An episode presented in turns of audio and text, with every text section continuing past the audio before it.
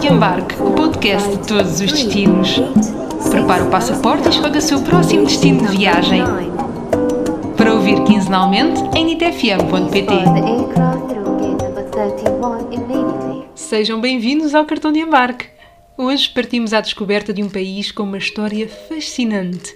Afinal, foi o centro do maior império de sempre em extensão contínua de território. Exatamente, falamos do Império Mongol. Aos dias de hoje, a Mongólia encontra-se na Ásia Oriental e Central, mais precisamente entre a Rússia e a China. E se conseguimos imaginar as vastas estepes mongóis e as suas tribos nómadas, não há dúvida de que o país é digno de visita pela sua tradição, os seus templos, o deserto, as montanhas e as pessoas. Gan é professor de inglês e nasceu na capital, Ulaanbaatar. Ele fala-nos de um país que conserva as suas tradições e de um povo que é guerreiro, de pessoas lutadoras e que não desistem. Em Portugal, encontramos alguém que se rendeu completamente aos encantos deste país. Era fotógrafa de eventos, mas uma viagem fez com que deixasse de ser a Tânia das fotos para ser a Tânia da Mongólia. Hoje conta-nos como se apaixonou pelo país e fala-nos sobre Spirit Animal, o documentário que retrata um autêntico êxodo provocado pelas alterações climáticas no país. Fotógrafa, produtora e líder de viagens, conosco temos a Tânia Neves. Olha, inicialmente as pessoas conheciam-me por Tânia das Fotos, porque eu fui fotógrafa de eventos durante muito tempo e, entretanto, eu deixei um bocadinho o mundo da música e comecei a viajar, fiz assim uma grande viagem para me encontrar, o clássico, não é? E numa viagem grande que fiz, eu conheci um país chamado Mongólia, apaixonei pela Mongólia e agora deixei de ser a Tânia das fotos e passei a ser a Tânia da Mongólia. eu sou feliz com qualquer um do, dos, dos alcunhas, mas uh, acho que é bom quando és conectada com uma coisa que é uma paixão tão grande que tu tens, não é? E, e agora é isso, sou a Tânia da Mongólia, sou a Tânia que é fotógrafa ainda, que vive em Portugal, mas tem assim um, deve ter um, um passado mongol, não sei, sabes, quando chegas a um país e de repente parece que chegaste a casa, eu tenho um bocadinho essa sensação sempre que vou lá à Mongólia. E e hoje é isso, é a Tânia da Mongólia que está em Portugal, que fala português, que felizmente leva um bocadinho da língua portuguesa até a Mongólia, que não há portugueses residentes oficialmente na Mongólia, nós não temos um consulado mongol, acaba por ser um bocadinho o, o porta-voz lá cá também, com muita alegria, por isso acho que gosto de ser a Tânia da Mongólia. Então e como é que a Mongólia entrou na vida da Tânia da Mongólia? não, foi essa viagem, não é? Eu, eu viajo muito pela Rússia, tenho família russa e viajava muito na Rússia e queria muito ir à China e havia ali um bocado cinzento entre a Rússia e a China que eu não conhecia muito bem, né? Nós todos ouvimos falar do Genghis Khan e dos nómadas e mas era, era assim um bocado cinzento é que havia ali. Nós não estudamos isso na escola, não, não, não, se fala muito ali daquelas Ásias centrais, não é? E um dia eu ia de, decidir de comboio até à China, foi essa grande viagem que eu fiz, comecei na, em Moscou, mas pronto, a Rússia primeiro é muito familiar. E atravessar a Mongólia tinha um visto de 30 dias, nós todos temos visto de 30 dias para viajar na Mongólia, tinha um visto de 30 dias e pensava, pá, uma semana chega perfeitamente, aquilo não tem nada. um país que é 17 vezes o tamanho de Portugal não tem nada, pensava eu. E então uh, foi muito curioso, porque eu, eu, gosto, muito, gosto muito da noite, gosto muito das estrelas, gosto muito do céu, e nós entramos de comboio na, à noite na Mongólia, e eu ia a dormir na cupê, no, no comboio, né, naqueles compartimentos de comboio, ia a dormir, e quando ele para na primeira estação, já na Mongólia, que se chama Darhan, eu acordei, cada embalo do comboio, e eu tinha a janela aberta, o estar aberto, pá, e vi um céu que eu nunca mais vi nada daquilo na vida. Uma cena absolutamente incrível. E a primeira coisa que eu me apaixonei na Mongólia foi o céu, e o céu é de todos, nós todos temos o mesmo céu, mas lá tinha uma cena, pá, incrível. E eu vi aquele céu e pensei, pai, mas isto é espetacular, eu nunca vi um céu assim, nunca tinha viajado assim para um país que fosse um tanto de nada, não é? Em que o céu brilhasse tanto e que se visse tantas estrelas e constelações e, e estrelas cadentes, vezes, vezes satélites a passar no céu, uma cena incrível. E depois estive em Lambatar, eu tinha um amigo que era mongol, que eu tinha conhecido em Londres, e ele estava sempre a dizer para ir à Mongólia, mas uh, pensava que era aquela visita de amigo normal, né? Ficas em minha casa, vamos meus cafés, vou-te para almoçar e depois tchau. E eu fiquei em Lambatar com ele, e ele tinha um bar de jazz, que foi uma cena muito estranha haver um bar de jazz em Lambatar. E eu fui ao bar dele e depois pensei, pá, se calhar eh, isto vale a pena estar aqui mais tempo. E então eu tive, até o, o, os últimos minutos dos meus 30 dias de visto, vi grande parte da Mongólia, e foi, foi essa sensação, não é? De chegares a um país, chegares a um sítio e de repente parece que é tudo familiar, apesar de ser tudo estranho, mas tens ali um confortozinho na barriga. E apaixonei-me completamente por um país, se é que isso é possível, não é? Eu casava-me com a Mongólia, é fácil. E depois, curiosamente, nessa mesma viagem, eu estava muito ativa no Instagram e estava a postar muitas coisas e houve o convite de uma agência de viagens a perguntar-me, a dizer, epá, estás na Mongólia, nós gostávamos de fazer viagens à Mongólia, ser líder de viagens na Mongólia? E aquilo foi tipo a pergunta perfeita, que, que oportunidade incrível de voltar vezes sem conta a um país que eu estou a adorar. E assim começou a minha relação muito longa com a Mongólia. Já estive na Mongólia mais de 25 vezes, eh, às vezes com grupos, às vezes sozinha, outras vezes a procurar histórias para documentários de fotografia e de filmes e assim. E, e tenho voltado uh, persistentemente e quero voltar mais 25, mais 50, mais 75. Há sempre alguma coisa nova para descobrir num país que não tem nada. Era isso que eu te ia perguntar, porque a paixão começou com esse céu, não é? esse céu Sim. noturno, e ainda há coisas para te apaixonares e para descobrires? E por incrível que pareça, ainda há. Sim, cada vez que vou lá descubro uma coisa nova. As coisas são, não é só sítios, não é? A gente descobre pessoas, descobre histórias, descobre projetos, porque o, o país, o país não é só a geografia, não é? Tem, tem tudo. Eu já estive na Mongólia este ano, tive, tive dois meses na Mongólia. É, desta vez foi mesmo uma descoberta, né? A Mongólia esteve fechada por causa do Covid e agora está um bocado isolada por causa das situações políticas que estão a acontecer ali nos países vizinhos. E então foi outra Mongólia que eu descobri, não é? Olha, e para quem, por outro lado, nunca esteve na Mongólia, o que é que te vem à cabeça para descrever este país? Bem, eu costumo. A frase que melhor define a Mongólia para mim é um tanto de nada porque é, é, uma vastidão incrível. Nós conseguimos estar dias sem ver civilização, às vezes sem ver outras pessoas, e esse nada ensina-nos muito. E eu estou sempre a dizer, eu acho que todas as pessoas de cá, de, de sociedades mais desenvolvidas, digamos assim, temos todo o conforto, temos água em casa, temos casa de banho, temos uh, tudo aquilo que temos por garantido, não é? Acho que todas as pessoas deviam passar por esta experiência de nos tirarem tudo e, e absorvermos só uh, este planeta Terra, né? esta mãe, aprender a valorizar a água, aprender a valorizar tipo um, um sono confortável com uma almofada, mas também perceber aquilo é, é voltar atrás séculos, não é? é? voltar atrás às nossas raízes e eu acho que esse tanto de nada é que nos ensina muito, porque eu nunca vi, já tive muitos sítios da Ásia Central e outros desertos e, e, e mais sítios assim de vastidão, mas esta coisa da, da Mongólia ter culturas que se preservam há séculos e que mantêm este sentido, mas que estão um bocado também com o pé na atualidade, ou seja, têm telemóveis, estão conectados, têm painéis solares em casa, têm máquinas de lavar na, em casa, nas guerras, né, nas yurtas deles. E, mas ensinar-nos um bocado, para nós é uma grande lição de vida, eu acho.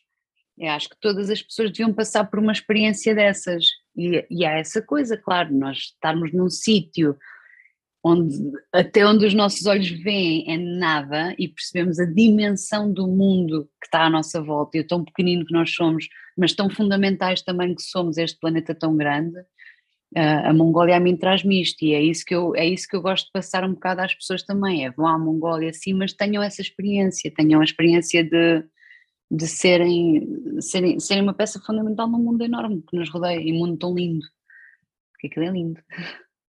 Tu eh, referias à existência de comunidades nómadas, não é, na Mongólia, uhum. e tu uh, produziste precisamente um documentário, o Spirit Animal, sobre a vivência de três, salvo erro, uh, grupos étnicos diferentes, nómadas.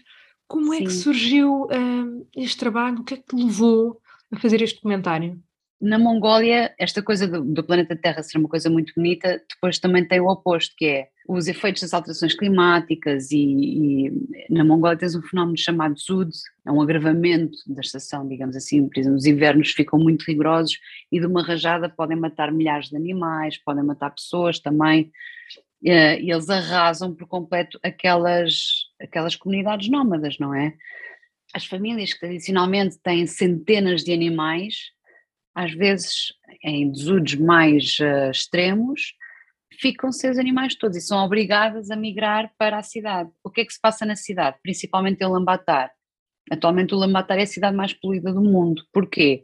Eles quando fazem a migração, eles levam a guerra. Então eles vão viver para a cidade, mas como viviam tradicionalmente uh, no, no, no countryside, no campo, nas steppes, não é? Quando vão para a cidade viver neste ambiente, eles não podem ter animais e não têm recurso a combustível natural para aquecer as guerras, então recorrem ao carvão. O que, é que acontece quando queimamos carvão? Há uma poluição gigantesca. Então, este é o cenário que está a acontecer no Ambatar agora. E o que é que nós decidimos fazer? Há cinco anos começámos este projeto, uh, na altura era sim de seguir três famílias, entretanto encurtámos para duas que são a contraposição uma da outra. Uma família perdeu tudo uh, num desudo, foi obrigada a viver para a cidade, habituou-se a viver na cidade, mas têm sonhos recorrentes, quer um sonho menos bom, que é o desudo que lhes matou os animais todos, onde eles acordaram, tinham tudo dizimado cá fora, e por outro lado sonham em poder voltar, ter uma vida mais estabelecida e poder voltar e ter mais animais, voltar a ter aquela vida idílica do campo. E por outro lado temos uma família que está no extremo oposto da Mongólia, estão na Mongólia uh, Ocidental, uh, na parte cazaque, que têm os animais todos, têm aquela vida idílica e não sei o quê, mas têm filhinhos que sonham com uma vida mais desenvolvida, com internet e com. Então o documentário explora um bocadinho essa contraposição da vida contemporânea na Mongólia. Faz, estás a falar de, um, de, uma realidade muito concreta e que sentem, estão a sentir na pele, na vida destas pessoas, aquilo que é, por exemplo, os efeitos das alterações climáticas. Falando, pensando nos mongóis eh, de forma assim, generalizada, eh, este é um estilo de vida mesmo para quem não é nómada, esta ligação à terra, esta ligação cultural, ancestral, também existe no povo. Nos mongóis, completamente, está completamente enraizado. Eles são todos uh, xamãs, uh, todos acreditam no xamanismo. Não são todos xamãs, todos acreditam no xamanismo e todos o praticam. Então, todos eles olham para uma árvore e valorizam a árvore, olham para, o Spirit Animal, o nome vem um bocado daí, porque as comunidades na Mongólia regem-se por um espírito animal. Então nós temos a comunidade ocidental e as águias, eles são os Eagle Hunters, não é? Os Eagle Hunters, por exemplo, vamos falar desse caso específico, é, é, a relação que eles têm com os animais, nós temos que compreender que são pessoas que vivem, eles comem os animais, né? não, não, não, não, há, não há agricultura na Mongólia, eles vivem assim, a, a dieta é acima de tudo uma dieta animal, mas eles criam os animais como se fossem da família. Então há uma coisa incrível que nós cá nestes países mais desenvolvidos dizemos, ah, não, não, não vamos comer carne porque a indústria animal e tudo, e está certo. Mas lá eles têm uma coisa que é, eles criam os animais, os animais são como família, todos os animais têm um nome, todos os animais têm uma vida digna durante a sua, eles nascem, crescem, chegam à vida adulta e eles matam os animais quando eles estão quase a morrer, ou seja, não é uma morte em vão. Quando nós vamos para lá da nossa cultura e falamos que nós em Portugal, quando comemos animais, comemos animais bebês, é um choque para eles, eles ficam absolutamente horrorizados. Os Eagle Hunters usam as águias para caçar, eles quase que roubam uma águia bebê ao ninho, criam-na com eles durante uns 7, 8 anos, e a águia vive com eles à porta do quarto deles, tem um nome, é completamente domesticada e vê-se, nós, nós de fora sentimos essa relação que existe entre o dono da águia, o pai da águia, como quiserem dizer, e a própria águia, e no fim desse período de vida, ela ainda tem mais uns 12 anos para viver, ela é libertada eh, para o meio selvagem de novo e há toda uma cerimónia de despedida. E é muito bonito de se ver, porque há essa comunhão entre o homem e a natureza de um respeito de um nível diferente do que nós vemos cá, não é? Uh, todos os montes têm o um nome, eles são xamãs, então têm, uh, têm eles chamam ovo, não sei como é que se chama em português, mas é tipo um montinho que eles fazem no cimo dos montinhos e vão lá e dão voltinhas para rezar aos xamãs e para pedir coisas boas para acontecer. Para boa sorte damos uma volta, para pedir algo específico damos três voltas. Uh, é, é, tudo muito bonito de se ver, sim. É uma comunhão incrível. Só temos a aprender com isso, acho eu. O respeito pela natureza, a ligação com os animais e o planeta. É também sobre isso que nos fala o Gan é que comunhão parece ser mesmo uma das palavras-chave da Mongólia. Nascido e criado no país, aos 29 anos fala-nos um pouco sobre as suas origens. Nasceu na capital, mas os pais são de Hovd, no oeste do país, uma região conhecida pela produção de melancia. E para muitos dos que vivem fora da cidade, a vida continua a passar pela pastorícia tradicional. Acordar, mugir as vacas, tratar das ovelhas e andar a cavalo. A família e os costumes são conceitos fundamentais para este povo, que demonstram um respeito particularmente especial para com os mais velhos. We value customs and we value families, so there is an age difference, so we really give emphasis and respect to the elders. When we speak with someone older than us, then we use uh, a different kind of language that, that shows respect.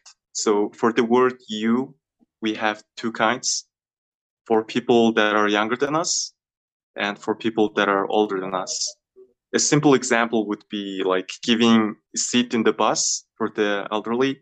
Yeah, and also apart from this um, social part, we also know, or some of us know, that Mongolia also have a lot of cultural traditions. You know, in the way people live in the daily life. Are there some some of them that you can recall and try to explain us a little bit?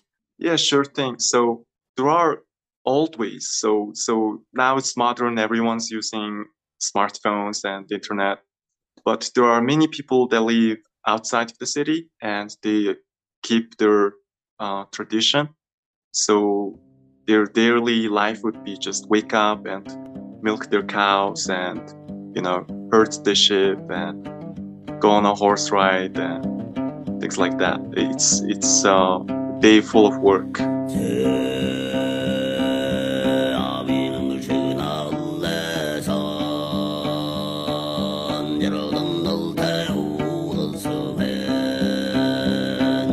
we make products out of milk, so all kinds of products, you know, yogurt, uh, cheese, all kinds, and we don't use methods that are industrialized, so it's um, passed on throughout generations, and each family has a certain different kind of taste to their products, so kind of like their signature. So every cheese would kind of taste different. I mean, you got me just with this sentence. and do you think when someone visits Mongolia and from the moment you leave the city, let's say like this the capital, you can feel this, you can get in touch with, you know, the roots of the country and to get to know this main and traditional and ancient lifestyle?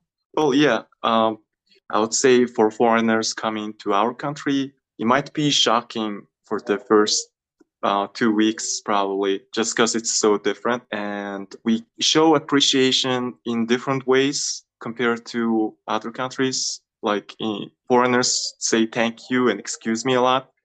Uh, here you won't hear that word much often but uh, that doesn't mean we're being rude or anything. It's just the way it is. And instead of saying thank you we say different things that show our thankfulness. Yeah. And now, if we think again about the visitors, about someone that travels to Mongolia and really aims to to get to know the country, but thinking about the places itself, I don't know, the landscapes. What are your favorite places around the country?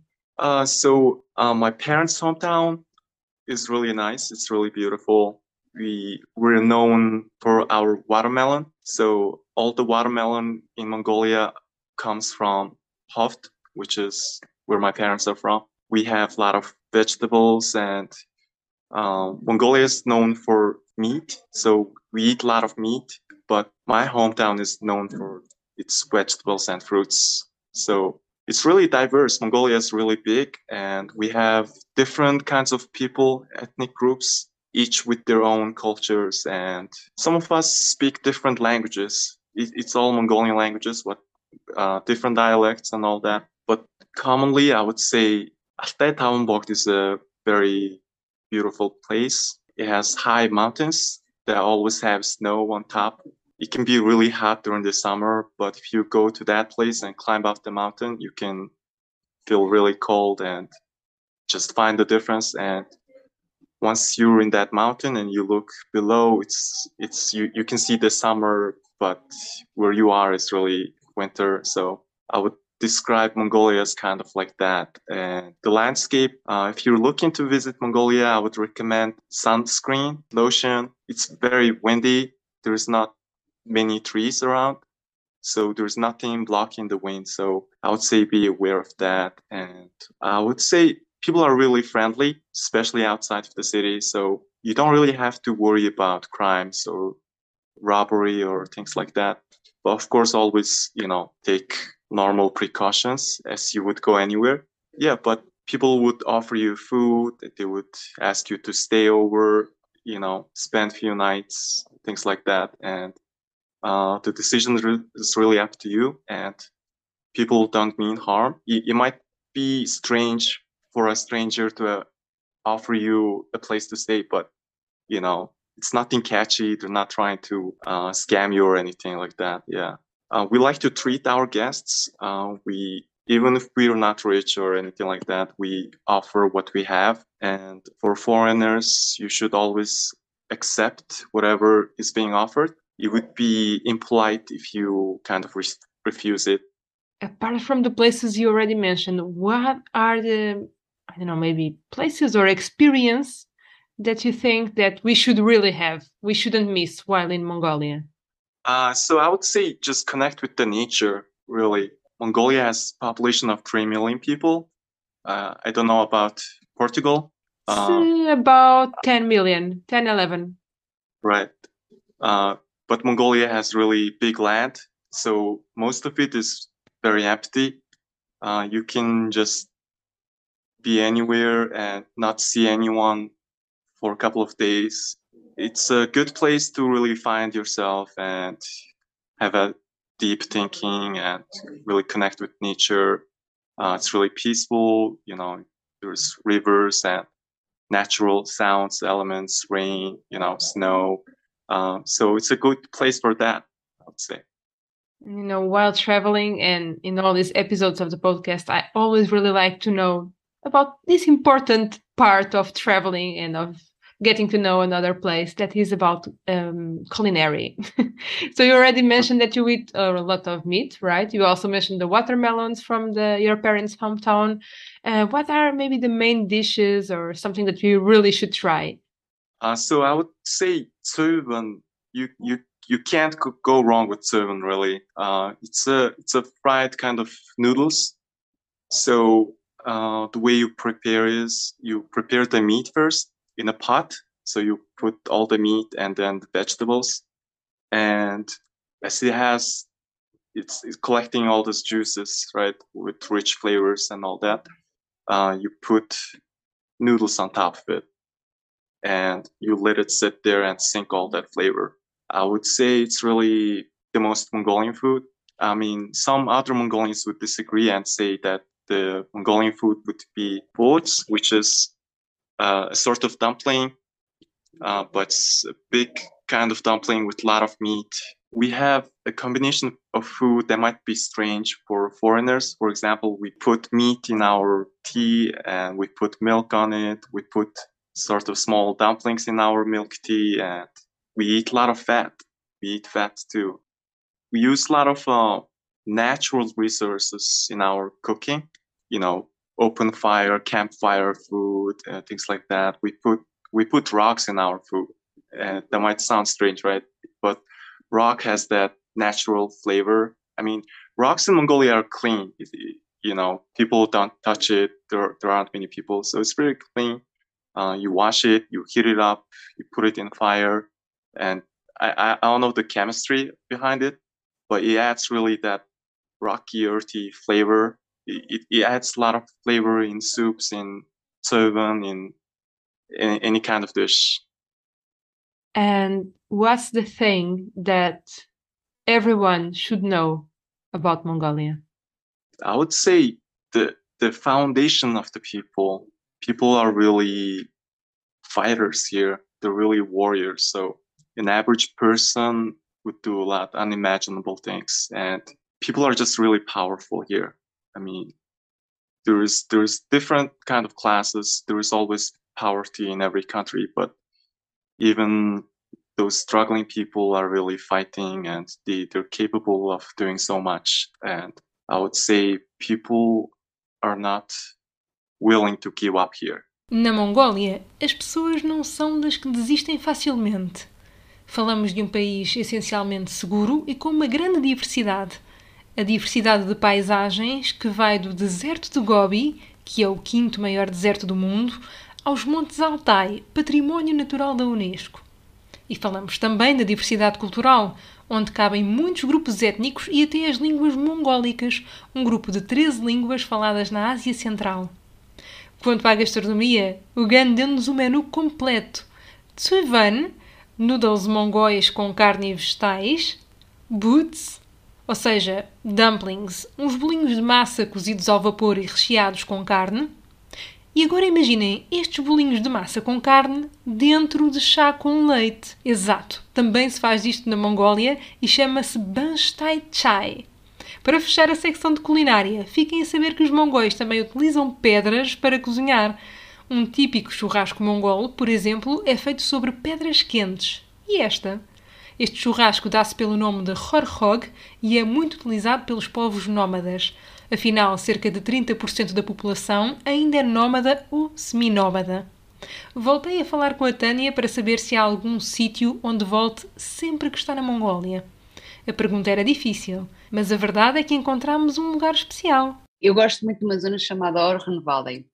O, o rio Orhon é o maior rio da Mongólia e é um rio que une dois lagos. Ele não une dois lagos, eu estou a mentir. Ele vai de uma da maior cascata da Mongólia e nasce no Lago Baikal. E o Lago Baikal para mim também é um sítio muito especial, porque eu, como viajo muito na Rússia, é, sempre passei muito tempo no Baikal e o Orhan Valley atravessa a Mongólia toda e há uma parte muito específica onde nós nos sentamos, eu tenho montes de fotos desse, desse ponto de vista, que tem, nós estamos num sítio assim mais alto e vemos um vale enorme com umas montanhas de lado e o rio parte-se em vários rios. É assim, aquilo não é um lago, são vários rios e depois vai dar um lago mais à frente, mas esse cenário é que ele tem guerras lá embaixo e tem animais e tem tudo, mas eles são tão pequeninos que mal se vêem, parecem formiguinhas. E então é um cenário onde eu muitas vezes vou lá, sento-me e é fácil imaginar, tipo, sei lá, dinossauros, coisas assim, tipo, muito antigas, parece um filme, né? a, minha, a minha mente dispara com muita facilidade. E é um, é um sítio onde nós nos sentamos e facilmente imaginamos todo tipo de coisa a acontecer. Dinossauros, o Genghis Khan a aparecer com o seu batalhão de soldados, com aquelas, aquela guerra barra palácio a ser arrastada Hoje em dia temos uh, várias guerras e vários, vários, vários cavalos que vão lá beber água no final do dia. E no cimo desse monte está um monumento que eles fizeram, que é o monumento do Grande Império Mongol. Não é uma coisa particularmente bonita de se ver, mas está ali para, para os relembrar da grandeza uh, que já foi a Mongólia como império. Passemos à parte uh, a forma como foi conquistado, mas que já foi provavelmente o maior império do mundo, não é, a nível de tamanho, e aquilo que eles são agora, que é, estão reduzidos a 3 milhões de pessoas numa, numa terra que nunca mais acaba. E no cimo temos esse, esse, pequeno, esse pequeno grande monumento, dá para andarmos lá dentro, por isso é grande, com, com o Império Mongol. Então ter essa lembrança e olhar em frente e pensar, o que eu penso, uma sociedade que já foi tão grande e tão desenvolvida, não sobrou nada, não há ruínas, não há há ruínas, mas há poucas de templos uh, perto desse viewpoint que eu estou a dizer.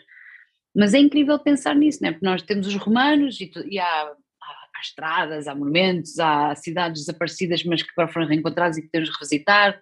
Da Mongólia só há descrições orais, quase. Então é mesmo uh, pôr a imaginação a trabalhar. E quando estamos nesses sítios e contam-nos estas histórias, é muito fácil imaginar ali como é que seriam essas conquistas. Mas que agora é só ver a, a natureza tomou conta de tudo. Mas não há essa. É, era um grande império, dominaram grande parte do mundo, mas na base do cavalo, da guerra, uh, da, da, mobilidade, né? sempre como nómadas, sempre sem recursos, não havia aquela coisa, as fortificações como há agora. E pelo bem ou pelo mal, é incrível pensar que essa cultura se mantém, não é? Não, não, sempre rodeados de outras culturas super desenvolvidas, quer da parte da Rússia, a União Soviética, a China, sempre ali em, mutabilidade, não é? E aquele bocadinho de nada mantém-se ainda grande parte nómada. Lambatar já é uma cidade super desenvolvida, mas é recente e eles mantêm aquele, aquele espírito nómada, não é? Então, é, esse viewpoint e esse sítio em particular leva sempre a minha imaginação assim, a disparar nessas direções todas, sim. Tu és precisamente líder de viagens na Mongólia. Sim, sou líder de viagens. Eu já trabalhei com, em Portugal com duas agências de viagens. Agora estou a trabalhar diretamente com a agência de viagens na Mongólia, ou seja, continuo a levar viajantes de cá, mas trabalho para uma agência de lá com todo o gosto, adoro levar pessoas a conhecer o meu país favorito que é a Mongólia e é sempre, é sempre incrível poder abrir essa porta e levar pessoas à Mongólia como se as trouxesse a minha casa, porque é, é, é, o meu país emprestado, não é? E gosto muito dessa, dessa sensação, sim, é sempre gratificante levar as pessoas a conhecer um mundo que é tão distante do nosso. Eu sei que quando levamos as pessoas à nossa casa não estamos propriamente com grandes planos, pelo menos eu não estou, mas se tu pudesses abrir um bocadinho a cortina, o que é que espera quem viaja contigo e quem vai contigo descobrir a Mongólia?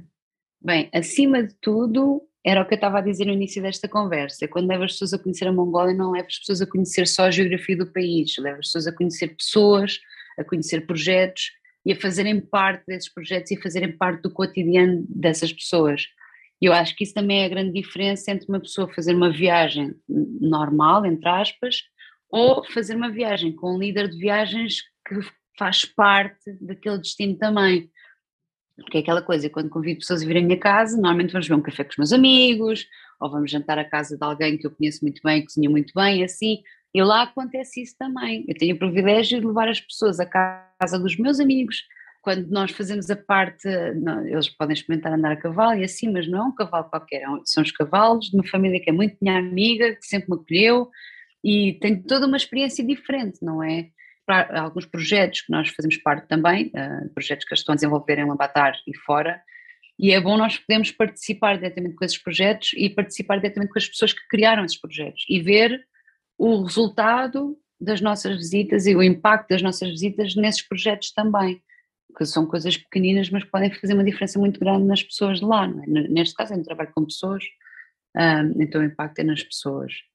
As pessoas, quando vão fazer uma viagem dessas, há sempre os sítios que já pesquisaram na internet, vão comparar com outras com outras, outras viagens assim já, já programadas, não é? E às vezes perguntam-me, ah, porquê é que não vais aqui, ou porquê é que não vais àquele sítio, os outros todos vão e tu não vais.